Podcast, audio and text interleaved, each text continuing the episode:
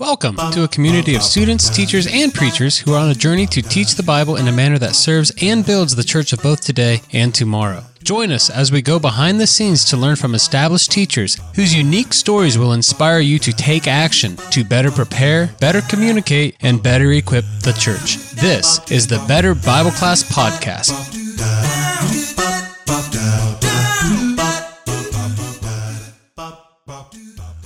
Have Wesley Walker, who's headquartered out of the, the Nashville, Tennessee area. And if you would, Wesley, go ahead and start by telling us a little bit about yourself and how you got started in, in ministry and ultimately what inspired you to take on this role of a teacher. Yeah, so I guess my journey starts with my dad becoming a, a, Christian whenever I was young. I was probably eight or nine. My folks didn't go to church when I was a real little, but about eight or nine, I started going to church. And then uh, he became a Christian, and about a year or so later, I did. And I remembered a small country church that I was growing up at. I had lots of opportunities to, to lead singing, to uh, participate in Bible classes, to preach my first sermon at nine years old in front of an audience there. It was a, a great breeding ground. You know, about 30 members and a great breeding ground and a place for young people, uh, anybody really to step in and use their gifts, you know, right away whenever you were willing. They definitely had spots for you. So that was probably the beginning point. And then my dad went to Bear Valley in Denver, uh, and I was there for a couple years in middle school. That probably began to kick my interest in the idea of preaching and teaching in that way. And then, you know, my senior year in high school, I was making some choices around pursuing a, a career in law uh, and doing some pre law stuff versus going to Bear Valley myself and going into preaching school. At the time, I remember kind of thinking through some of the teachings of Jesus and maybe not directly applicable, but the one in Luke where he talks about to whom, whom much is given, much is required. That kind of led me down the path to say I, I could live a, a good Christian life as a lawyer but I don't know if that's the best way to use the gifts and talents that God has given me. And that impacted me as a 17 year old to choose, you know, where I did. Ended up going to, to Bear Valley and Denver. And that's been my passion ever since. I can't think of a time since I became a Christian where I wasn't involved in regular teaching, whether it was teaching Bible classes, preaching on a regular basis whenever I was in high school in South Dakota, traveling out to churches that way even traveling overseas to work with teenagers and military youth, that's just always been something I've done. So there's never been a time in my life post being a Christian where I wasn't in some way, shape, or form consistently teaching. So I don't know if it was like an epiphany or just sort of uh, that upbringing when I was younger that, hey, if, if you have the ability and the gifts and you can do it, you, you should be doing it. So I guess that small country church experience kind of shaped me there that, you know, everybody has to step in and do something. That's been kind of my my push ever since then. There are a lot of uh, benefits of smaller congregation, and especially as growing up. And, and, you mentioned that that was one of the things that prompted you to go to Bear Valley. What? Why Bear Valley? Is that just because your dad was there? You know, that, that's obviously part of it. My dad went there, but when my dad was there, there were some connections that were made that I think pushed me there. Two of the greatest influences in my life are missionaries in Guatemala, uh, Huata Jones and Byron Benitez. Uh, Byron was my youth minister at when I was at Bear Valley, uh, and Huata was a close friend of mine. I actually traveled overseas with them uh, as a seventh and eighth grader, all the way through uh, all through my time at Bear Valley itself with with those two. So those connections there, along with knowing uh, Denny Petrillo and Bill Stewart and some other instructors, I think made it a natural choice and fit for me. Just sort of the comfort level I had there, and my dad being there, I think is what led me to Bear Valley initially. You mentioned that you've bounced around quite a bit. Where are you now, and what is your work centered around? Yeah, so I'm, I'm, I'm in Nashville now. So when I was younger, it's funny, my, my parents and my grandparents and all of my relatives lived in a small town in West Tennessee. And then my dad moved to Denver, and then from Denver to South Dakota. So I was sort of spent my junior high and high school years there. And I moved back to Denver, moved out to California for a few years, preached there. And I've actually been the same congregation now in Nashville, I believe for 10 or 12 years. All, all the years run together at this point. So we've been in Nashville at the Woodson Chapel Church here for about 10 to 12 years started out doing youth ministry work and going to, to Freed Hardeman for my MDiv. And then when I graduated from Freed Hardeman, it was time to get back into to preaching, which is my, my passion and working with uh, kind of adults. And in that case, Woodson had an opening at that point, and I went through the process, preached for you know six months to make a decision, and ultimately we ended up I ended up working it out to where I stayed at Woodson and been preaching here ever since. What would you see the differences are between your youth ministry versus your, your pulpit ministry, where your class is more adults? That's a good question. The, some of it is a, a, matter of content, of trying to figure out the needs that you might have with somebody who is uh, middle school, high school, and what they're going through. So there's a content difference for sure, where you have a difference between what an adult's going through versus what a middle and high school student's going through. There's a difference to some degree in uh, maturity, so an, an idea of what they can and cannot handle. I will say this: my Bible classes as a youth minister, I try not to water them down. Uh, my viewpoint was these these teenagers are in classes in school that are difficult. Uh, they're taking difficult classes. They're taking tests. They're doing advanced studies. Uh, they can handle good Bible study as well. And now my application might be different than it is for an adult, but I thought the actual meat and potatoes of a Bible class should not be watered down simply because I'm speaking to, uh, you know, teenagers because I think, I think they're getting challenged in school. We should be challenging them in Bible class as well and teaching them good Bible study habits uh, beyond just their teenage years and, and as they become adults as well. So that's probably the difference. I think is more application and more of trying to meet their needs where they're at. But in terms of Bible study, I think they need the same depth that any adult needs, and they can handle that more so than we give them credit. I think. I agree with your thought process, and that's what one thing that I learned from a mentor in my time in Colorado. I have found it true in, in my experiences when we set the bar high for our, our youth, they will reach that bar. And if we just focus on the, the lowest common denominator, we end up diluting everything down. And when we don't challenge our students, and I think it's whether it's teens and youth or elementary school kids or even adults, when we don't challenge them, we don't spur that growth on. Yeah, I think you're 100% correct. Even thinking about an uh, education system outside of the church, anytime you're in an educational setting where you're bored, uh, it's it's never something that's going to build you up in any way. And so, in terms of boredom, not just boredom, the idea maybe the the content appears boring to you, but you're not being challenged to grow. Uh, I think it, it, it leads to a, a, greater depth of boredom and a, a greater depth in which there's not that engagement there. And again, if we don't get Bible study for teenagers uh, into the realm of some depth there. They never leave sort of the the VBS children's classes applications, and those don't really help a lot when you get into the real world uh, of life uh, and the life that they're facing day in and day out at their schools and interacting with their peers. They need to meet uh, to kind of deal with the real real avenues of life there, and not just uh, you know, basic things that sometimes I think they can handle, and they can handle a whole lot more. I agree that when we're not challenging ourselves, we kind of fall back into this period of complacency. What do you do to continue to challenge yourself and push yourself to grow so that you can then in turn push your students to grow?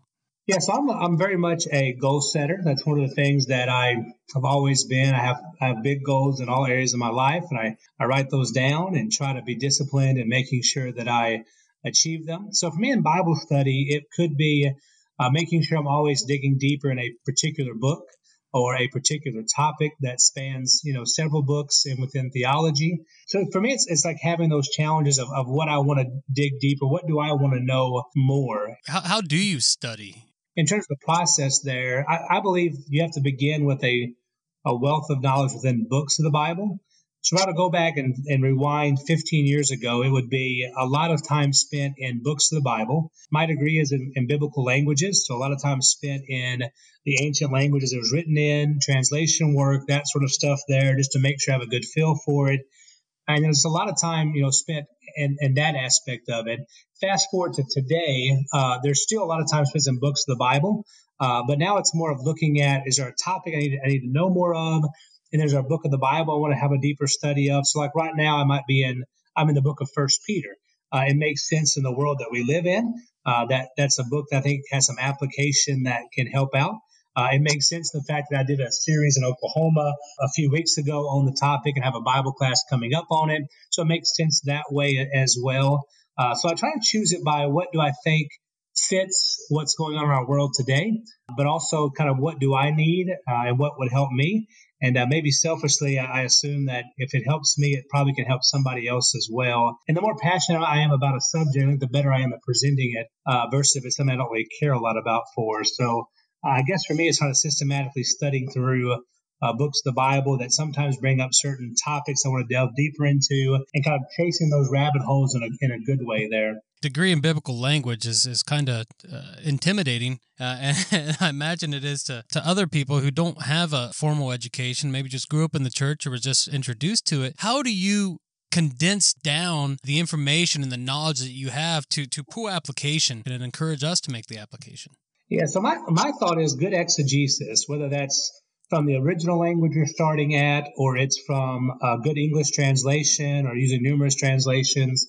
Good Bible study or, or exegesis, use the fancier word, a lot of times delves down into finding themes and patterns uh, to where the author of a book is hammering the same subject over and over and over again.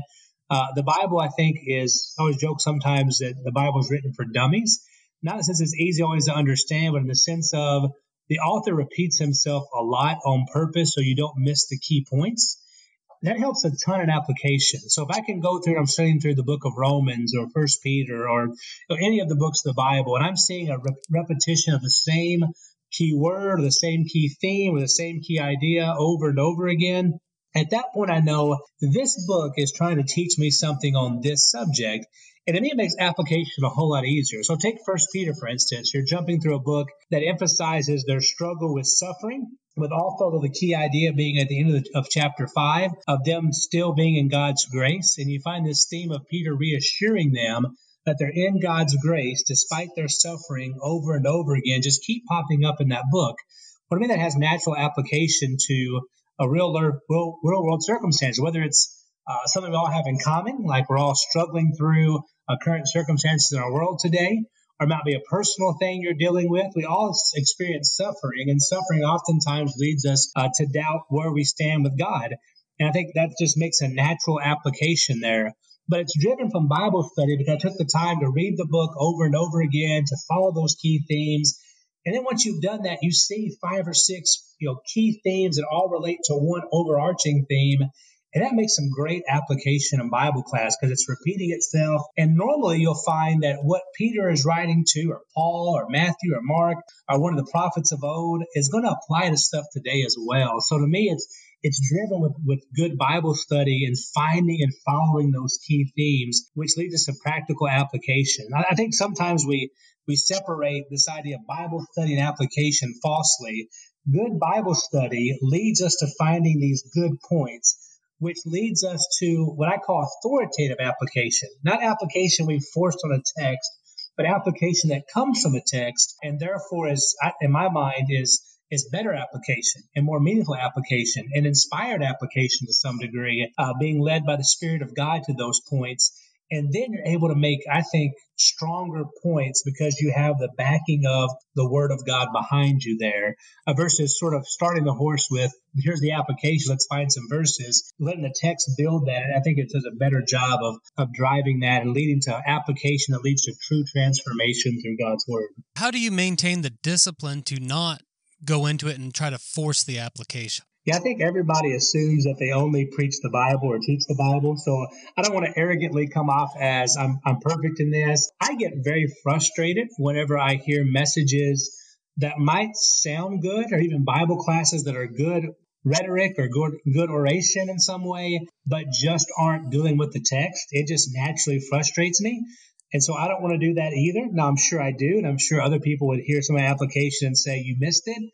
To me, you're missing your, your point and your authority if you're not sticking with the text. So I'm, I'm very cautious to make any application that I cannot back up from the text. So I will be somebody who's going to be general in some of my application because I can't be too specific with the text not. And I'm somebody who's just not going to give an answer that says, here's what the Bible says on a subject, and I think the Bible hasn't spoken on it. That's frustrating sometimes because we want answers to every everything of life's minutia. Uh, but for me, I'd rather say, you know what? There's no text on this. There's no instruction. God has given us some freedom. Uh, use your best judgment. I won't judge you about it. Don't judge me about it because there's no text to back it up versus making an application and forcing my way in there. Now, I'm not perfect at it. I don't want to be arrogant about it, but I try to make sure that if I'm going to say, you need to do this, or this is what God wants you to do, I can actually back that up. And if I can't, I'd rather just leave a text unapplied uh, than applying it incorrectly. So to me, it's a, it's a discipline that has you know come from my own Bible study, but also probably some good instructors uh, who would push me to what does the text say, where does it lead, and not go beyond you know what's in there. Is that who you attempt to emulate? Some of these instructors, men that you had a, a mentorship yes. through. In terms of maybe a Bible study, I think Denny Petrillo uh, was key to some of the exegesis and introducing good Bible study there. And then Dan Owen, uh, who's out of Paducah, Kentucky, who uh, I used to sneak into his master's classes after school at Bear Valley when he was teaching and just getting the depth there as well. Uh, and Dan was very big on what does the text say. That was kind of his push there. Uh, if you've ever interacted with Dan, he's also uh, blunt at times if you don't uh, follow the text. So I used to kind of laugh in the back when a student would raise their hand and ask a question or make application that had nothing to do with the text at all, because I knew Dan would be lovingly blunt, uh, to, to put it politely, about, hey, we need to stick with the text here. So that sort of hammered home to me was was Dan and Denny and that, and then uh, there was a cohort of us at Bear Valley, uh, including Cliff Sabro, I think you've had on the podcast before, uh, who who kind of disciplined one another and kind of made sure that hey, we're going to be honest with the text wherever it leads and whatever it might cost us. That, that's going to be our goal, and uh, you know that those have been friendships that have bolstered that throughout the years. And now I've got people that I, I look up to, still at the Bear Valley Connection, like a, a Mike Hyde, uh, who's a teacher there. Him and I text back and forth and, and work through Bible classes and, and stuff like that together. And that's kind of weird. I'm, I'm not, you know, I'm 35 now, but I've got some younger ministers who uh, will ask me Bible questions that help me sort of stay on my toes to make sure I'm answering them accurately. So just trying to also mentor another generation behind me with with good Bible study habits keeps me honest there because you know every now and then some of these folks will say, "Hey, you said this," or uh, "The text says this," and it feels like we do this thing, and that sort of always forces me to challenge my preconceptions and my ideas and make sure I can defend them. This peer group that you have, elaborate a little bit more on this iron sharpens iron mentality. How do you maintain those mentoring relationships even though you're spread out? There's a lot of text messaging that goes along, obviously, phone calls. Um, there's some travel. I get to see them at periodic at different events where I'm speaking uh, at different places that go into that. But there's a lot of text of hey, I'm looking at this particular passage. What do you think it means? Or did you see this theme that was found here and kind of going back and forth? And, uh, you know, guys like Cliff and I, you know, Cliff and I naturally like to be argumentative, so that helps out too where you can stop and sort of argue back and forth over a topic, and that helps to have somebody you know is not going to be upset about it. That they're, you know, you have a friendship to where you can sort of say the text doesn't say that. It's not going to be, uh, you know, not going to offend them. Uh, same with Michael Hyde at Bear Valley. We can joke back and forth about, hey, I think you're completely wrong on this. And uh, I think with with Denny and Dan, they're mentors at the same time. They're going to give pushback and they accept feedback. So I think that helps out having people in your life that you can say, hey, I think you're wrong on this, and let's talk about it. Or even saying, hey, I think I might believe this now, and just throw out an idea and not have to worry about they're going to write you off as you're kind of working through and formulating uh, new understandings from the study of Scripture there. So that's that's been huge, just having you know three or four close people that I can uh, run Scripture by and and and run ideas by, and they can do the same for me you were introduced to a lot of these relationships through your formal training. How would you encourage someone who's doesn't have the opportunity or won't have the opportunity to get to preaching school to develop some of these mentor relationships? I work a, another job in sales as well, and there's a backstory to that that Public Podcast is not uh, meant for. So when I got into sales, I had to reach out to folks who were already in sales. So I found people in the congregation that were successful sales people and I reached out to them and just asked them questions. And now I have continual text back and forth. When I got more of a corporate environment for my work, uh, there were some challenges there and just sort of navigating that. I found men who had been successful and I made sure I reached out to them. So let's say you're in an environment to where you, you didn't go to school, so you don't have the connection of maybe teachers in school or some classmates that you're friends with. I think most folks are willing to be to help out and and and willing to study with them. It's a matter of building those relationships uh, and finding people you know like that that are willing to to take the time to learn. I think sometimes we assume somebody's too busy or uh, they're going to think my questions are dumb or whatever it might be. Whenever most of us uh, are passionate about Bible study and good Bible study, and we love the opportunities to challenge other people to it uh, and to expand that circle of influence that we have uh, to help others. So I think with any mentoring, it's a matter of of taking that that first step of just asking. And I found most people are more than willing to come in and give you, you know, everything that they have in a matter of seconds. So about a year ago, my wife and I are looking at buying a, a rental property. And um, there's a guy at church who I knew him and his wife had several. So I just emailed him and said, Hey, we're looking at, at buying a rental. Any advice? And what was neat is that this guy who's successful spent the time to walk me through every sort of detail. His wife made a list like two pages long of everything to look for in a property. They sent me over the lease agreements that they use, the way that they charge their tenants, how they collect. All of that simply kind of simply said, Hey, could you help me here? And kind of opened my eyes to the fact that most people are willing to help. Now, they want to help out in some way. They like people who are eager to learn about something that they're good at. And so if you find good Bible teachers, most of them are going to be willing to say, yeah, I'll, I'll, I'll, tell you my secrets as best as I can, or I'll help you out in some way. So I think just being willing to say, hey, I'd like to learn more is, very important in these in these conversations. I have experienced that. Michael Height came out to uh, one of our youth forums here last year, and so I was able to just sit down and have a simple meal with him, and then got his phone number and we texted on some live stream questions. But here uh, a few weeks ago, I was struggling to find all the the key words through the book of Jude, and so I just sent him a simple text that turned into a 20 minute conversation on a Saturday morning, and he walked me through the old school way, and the way I was doing it was all right, but then he pulled up his Logos and had what I was looking for in 30 seconds. It's funny, the Logos thing. I know Michael Height before as well, where I'm away somewhere, traveling to speak somewhere, and all of a sudden they've changed topics on me and they say, Hey, do you mind addressing this? And it's in a book of the Bible that, that maybe I hadn't studied up in a while or I haven't, uh,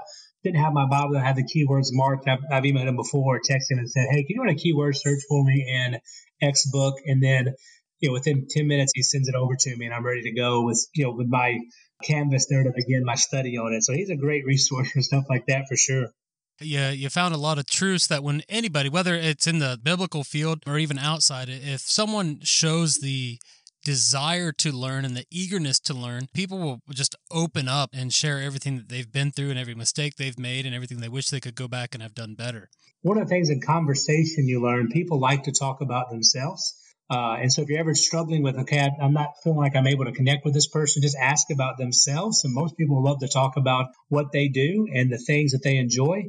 I think that's true with things we're good at. People want to talk about what they're good at and how they how they are able to get to that point. So just find people that are good at it and, and be willing to ask questions. And you'll find some just don't give you the time of day, but there's enough that will that it's worth your effort to to whittle through that and find you a core of you know three or four people you can really have these good conversations with. I, I want to kind of take a little bit of a tangent off of that. How do you go about building the relationship with the members of your classes? I think a lot of relationship building comes outside of class. And that doesn't matter what age group you're dealing with, whether it's young children or it's teenagers or it's adults. The more they can see you outside of a classroom environment, the more life stuff you can you can spend with them, uh, the greater connection you have in Bible class or preaching or anything of that nature. You know, our kids love their Bible class teachers at Woodson. They are great teachers in the classroom. We have some fantastic teachers. We have a fantastic program that we use. But they also love the fact that we have teachers who send them cards on their birthdays and cards when it's not their birthday, who come to their, their baseball games or softball games, who interact in their life, who have us into their home all of that it sort of builds on the fact that once my kids go to their class they're excited about it because they know the teacher and not just a good teacher but as a good person and a good mentor there. Uh, the same is true for teaching and preaching. Uh, the longer you're at some place longer you get to know people uh, the better you are at it because you can connect it to their lives a lot easier and they are more willing to open up with you to get into things that are maybe off limits if you didn't really know them that well. And so, uh, just sp- taking the time and effort to get to know people outside of a classroom is so important. And that means sometimes a little extra effort on the part of teachers. Maybe it's uh, we're going to have a quarterly uh, meeting at our house, a cookout. Maybe it's uh, we're going to invite the guys in the class over to watch the game, or the we have the families over in our class for you know whatever it might be. Those things are important as part of just a building of relationships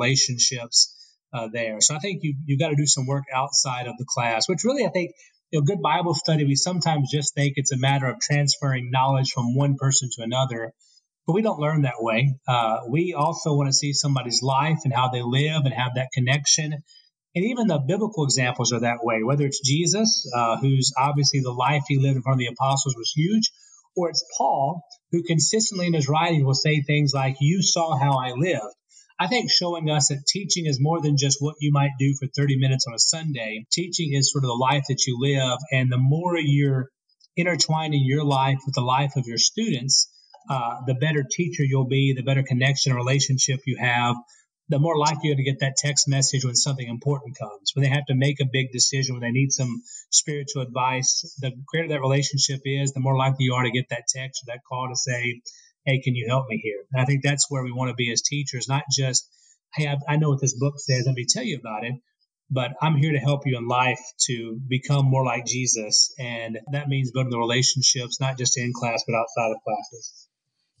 Wow, that is a, a huge challenge, and I think it's one that we can live up to if we are students of the word and committed to it, because I think there's nothing more rewarding than getting those text messages and when someone's asking those questions, even if it's someone you haven't talked to for six, seven years.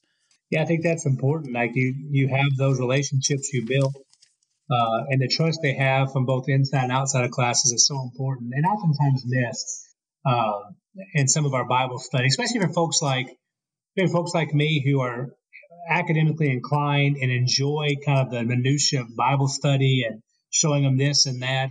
I can miss sometimes the value of relationships and how it makes it easier to make those connections and applications if you build the relationships while you're also leading somebody into a deeper knowledge of, of the scriptures and, and Jesus. Uh, so, what would you say has been the absolute best class that you've ever been a part of? Oh, man.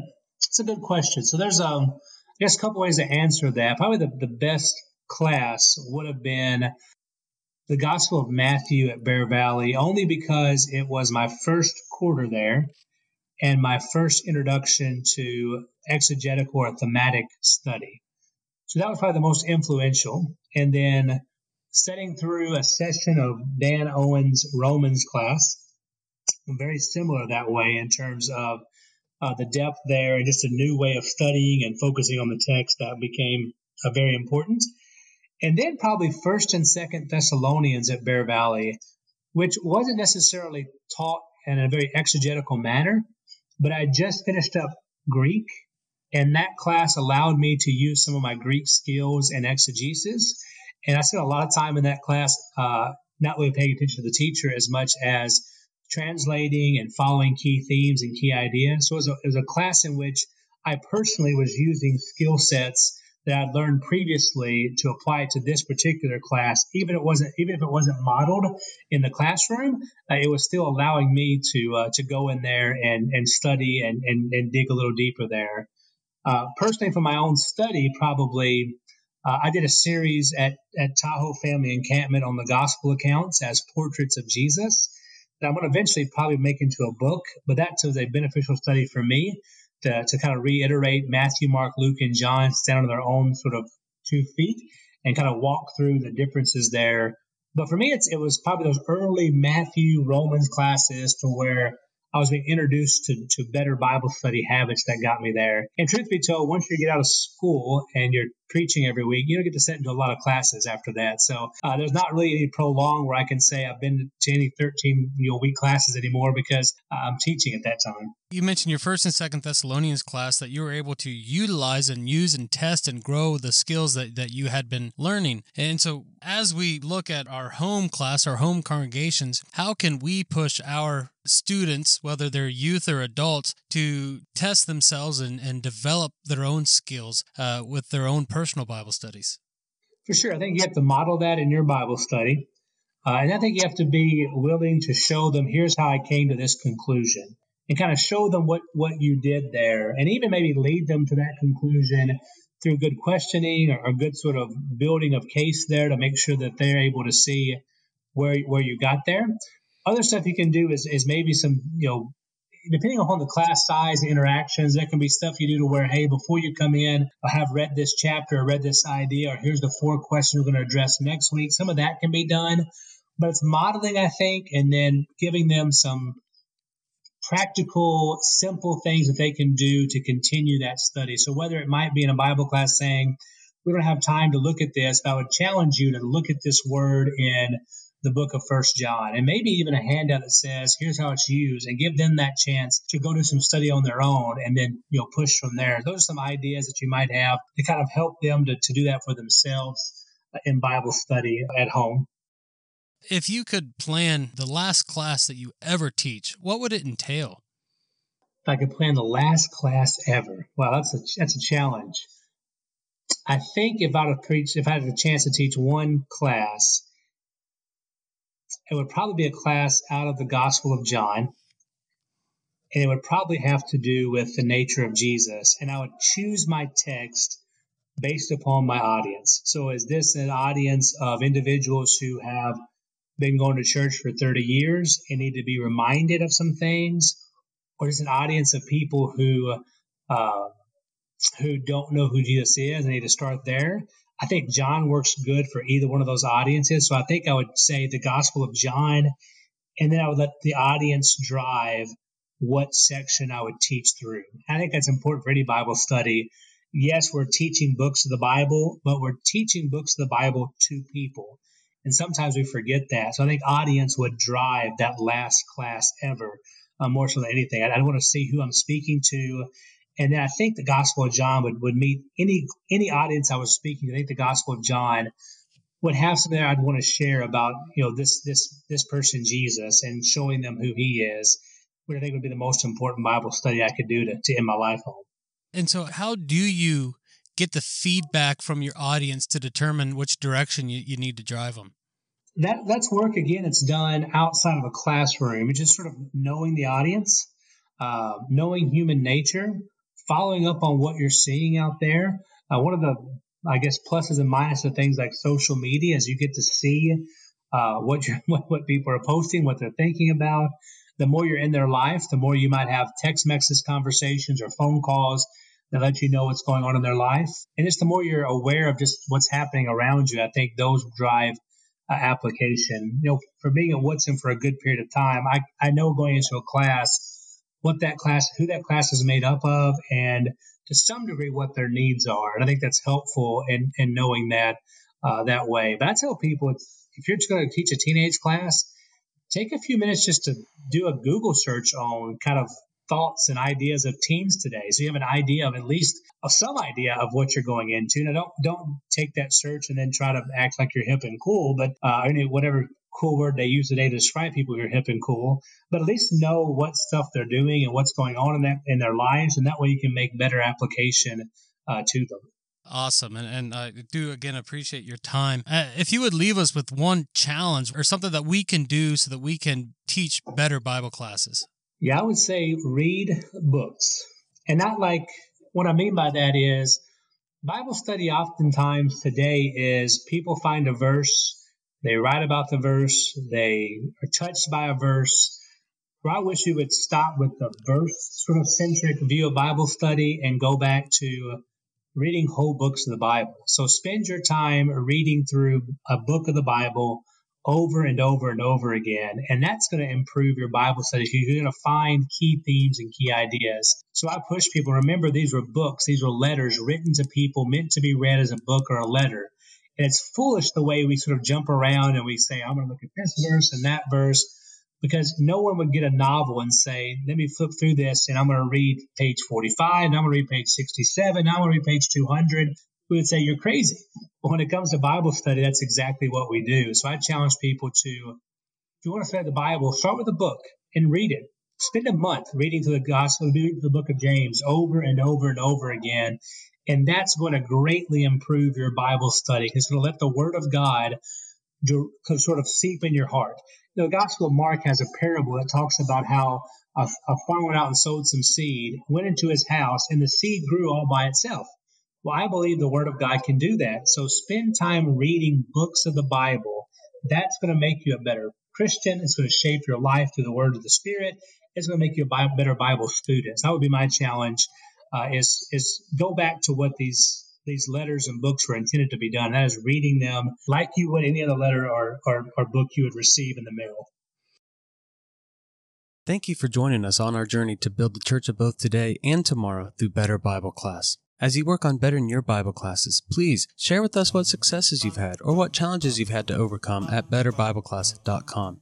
And if you have found value in today's episode, please subscribe and share it with one person right now via text or email. Again, send your questions and comments to us at betterbibleclass.com and continue to join us on our mission to strengthen the church of both today and tomorrow by teaching a better Bible class.